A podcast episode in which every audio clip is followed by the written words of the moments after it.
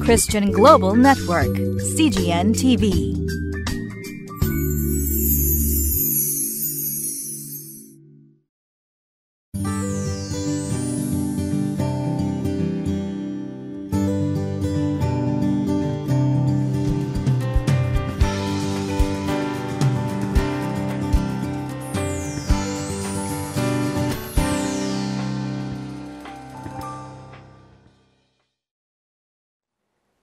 皆さんこんにちは。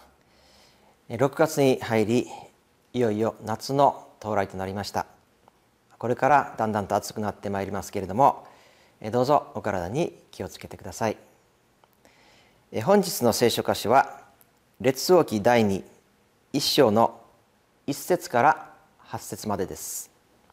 タイトルは答えを知りたければ神に尋ねましょうです。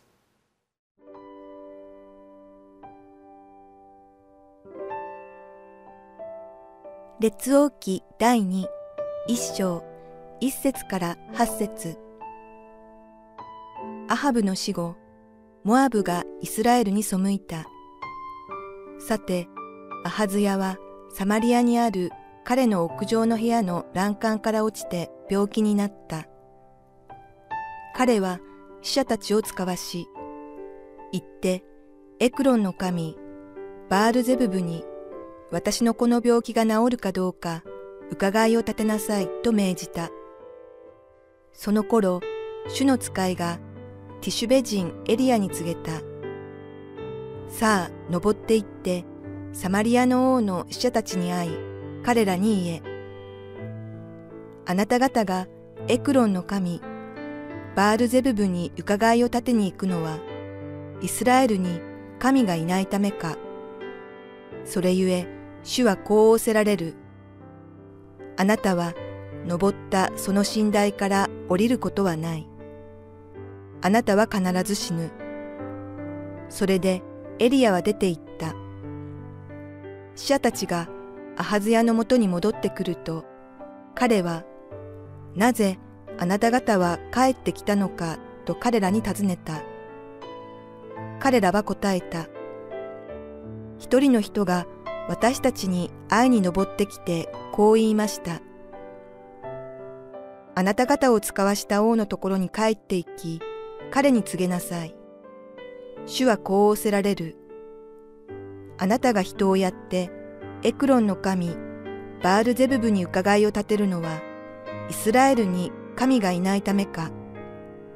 それゆえ、あなたは登ったその寝台から降りることはない。あなたは必ず死ぬ。アハズヤは彼らに尋ねた。あなた方に会いに登ってきて、そんなことをあなた方に告げた者は、どんな様子をしていたか。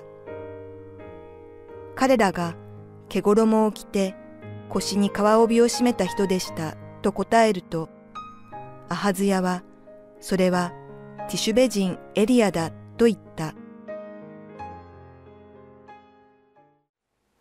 今日から列王記の第2に入っていきます。北イスラエルのアハブ王が亡くなった後そのこのアハズヤという人が代わって王となりました。その時2つのことが起こりました。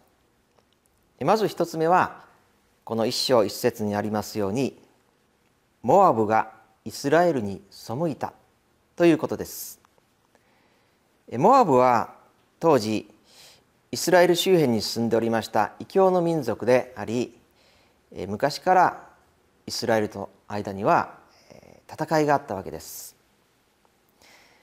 そのモアブ人たちがアハブ王の死後イスラエルに対して戦いを挑んできたのです。そしてもう一つの出来事というのはこのアハズヤ王がですね屋上から落ちて病気になったことです。まあ屋上から落ちたわけですから、えー、怪我をしたと考えられるのですけれども聖書にはあえて病気になったと書かれています、まあ、このことから、まあ、アハズヤ王はですねこの事故のショックで精神的に不安定になったのではないかとこのように考える人もおります。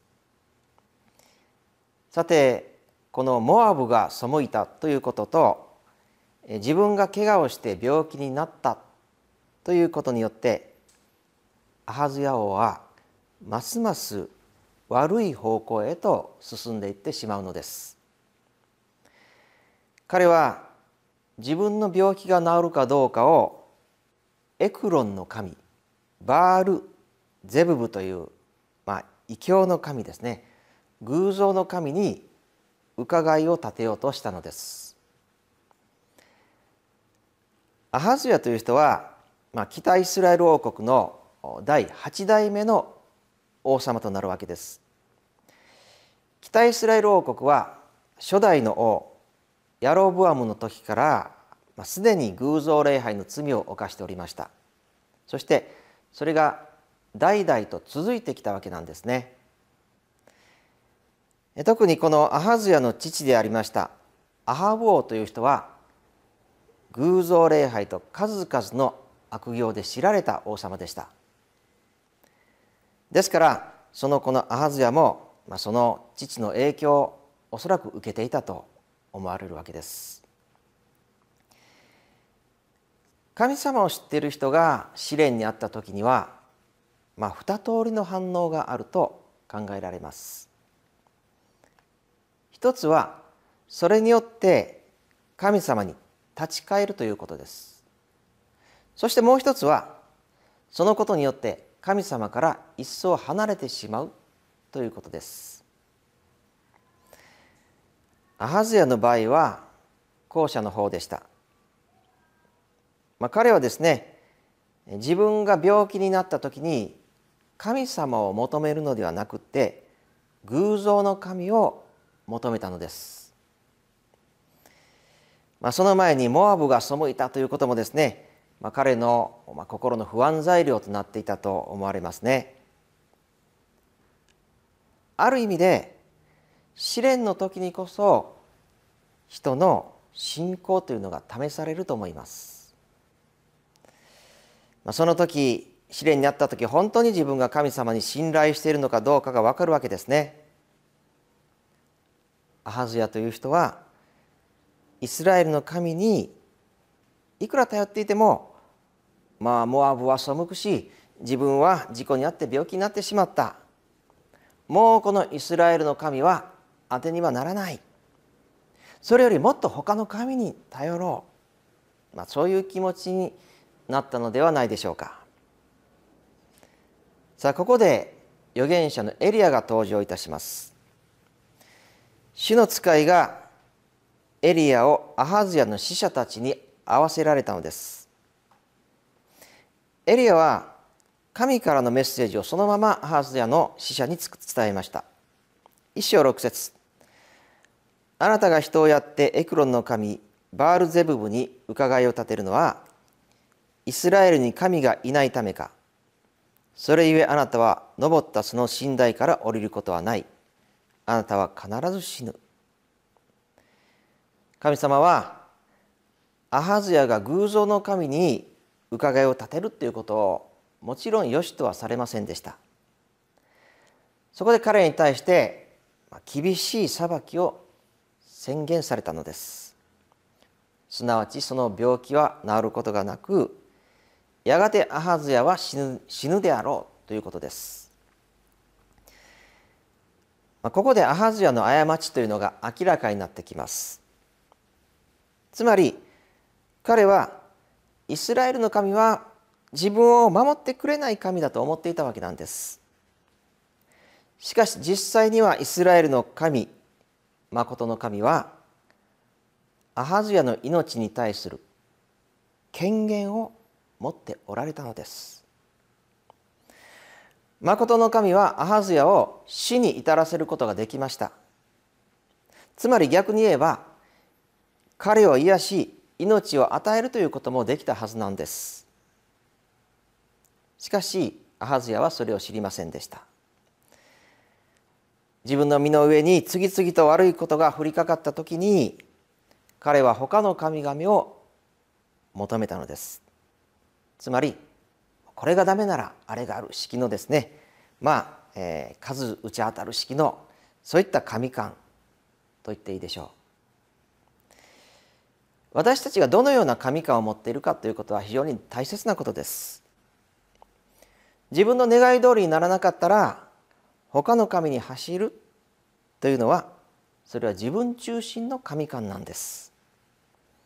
それは神に従うよりもむしろ神を利用しようとしていることになります。私たちの信じている神様は自動販売機のようにですねお金を入れたら無言で品物を出してくれる、まあ、そのような神ではありません。人格をお持ちの神です。私たちを愛してそして私たちから愛され礼拝されることを喜ばれるという神様です。この神と私たちは人格的な交わりを持ちましょうそうすることによって私たちは正しい神観というものを持つことができるのですそのような神観を持つことができた時私たちは試練にあった時にですねじゃあどの神に頼ればよいのかということが分かってくるのではないでしょうか。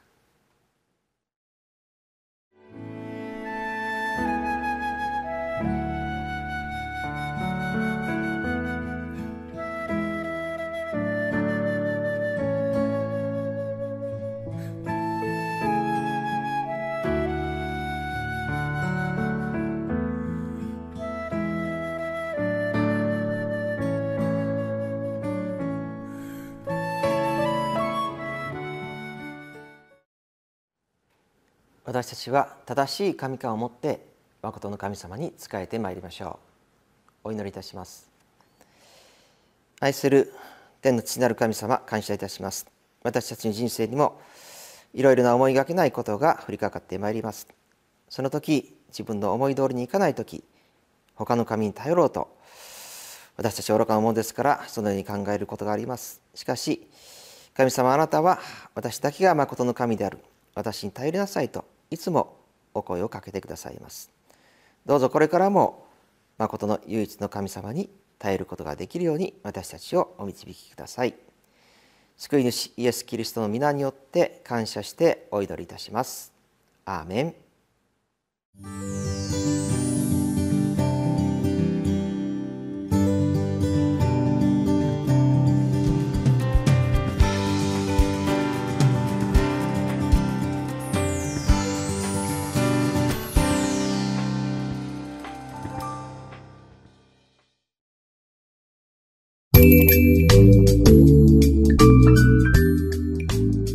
Christian Global Network, CGN TV.